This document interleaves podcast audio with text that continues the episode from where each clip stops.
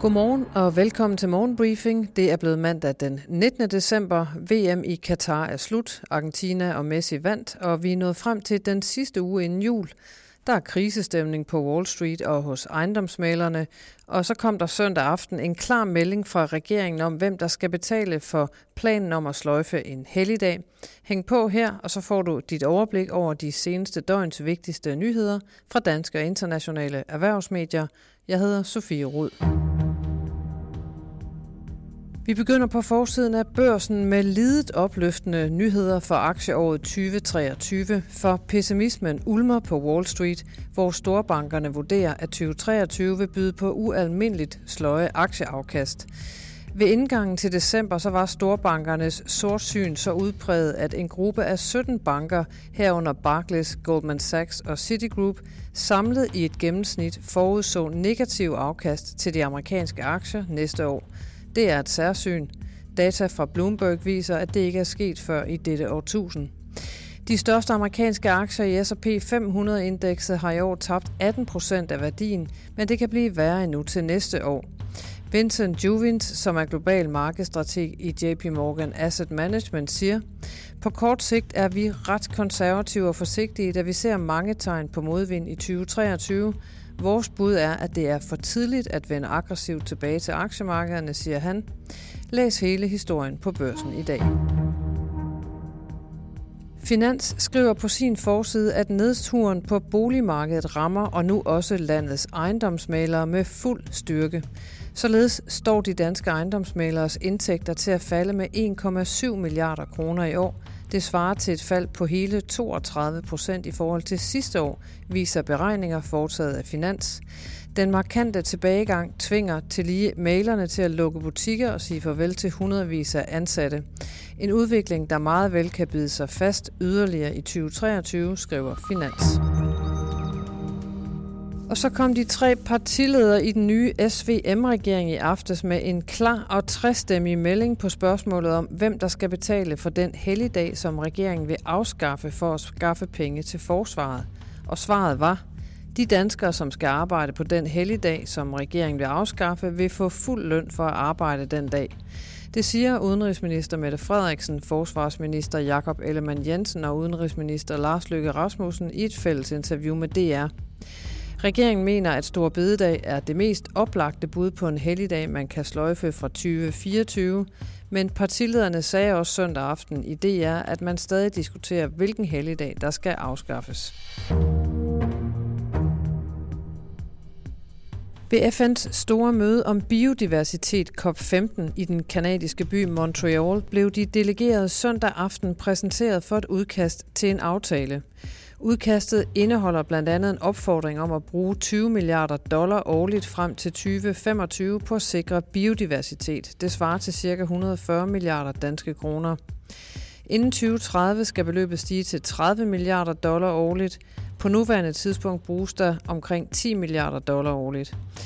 Det er også nævnt som et mål, at 30 procent af verdens land- og kystområder skal beskyttes inden 2030.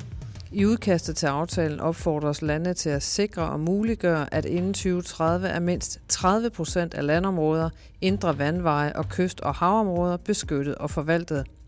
Teksten er et kompromis, som Kina har hjulpet med at nå frem til, og det er ikke helt uvæsentligt. Du kan læse mere om den sag på borsen.dk. I Storbritannien forbereder befolkningen sig lige nu på omfattende strejker, som frygtes at kunne gå ud over sikkerheden i landet. Det er nemlig blandt andre sygeplejersker, ambulancechauffører, grænsepersonale og post- og jernbanearbejdere, som er klar til at blive hjemme fra og med denne uge, skriver Financial Times. Striden handler om løn og arbejdsvilkår. Strækken er blevet en realitet efter, at regeringen står fast på ikke at udfordre inflation og gæld med lønstigninger, til trods for at ledere i sundhedssektoren og flere konservative parlamentsmedlemmer har opfordret regeringen til at se mere velvilligt på kravene fra de strækkende personalegrupper. Premierminister Rishi Sunak møder også voksende kritik fra sine egne partifælder for den afvisende linje i forhold til især sygeplejerskernes løn og arbejdsvilkår. Flere af dem frygter for patienternes sikkerhed. Sygeplejerskerne har troet med at fortsætte strejken ind i næste år, hvis det ikke bliver hørt, ifølge Financial Times. Ja, i går så spillede Argentina sig til en ny titel som verdensmestre i fodbold, og ikke nok med det. Argentina er også bedre placeret end Frankrig til at høste den økonomiske fordel, der typisk kommer fra at vinde et VM.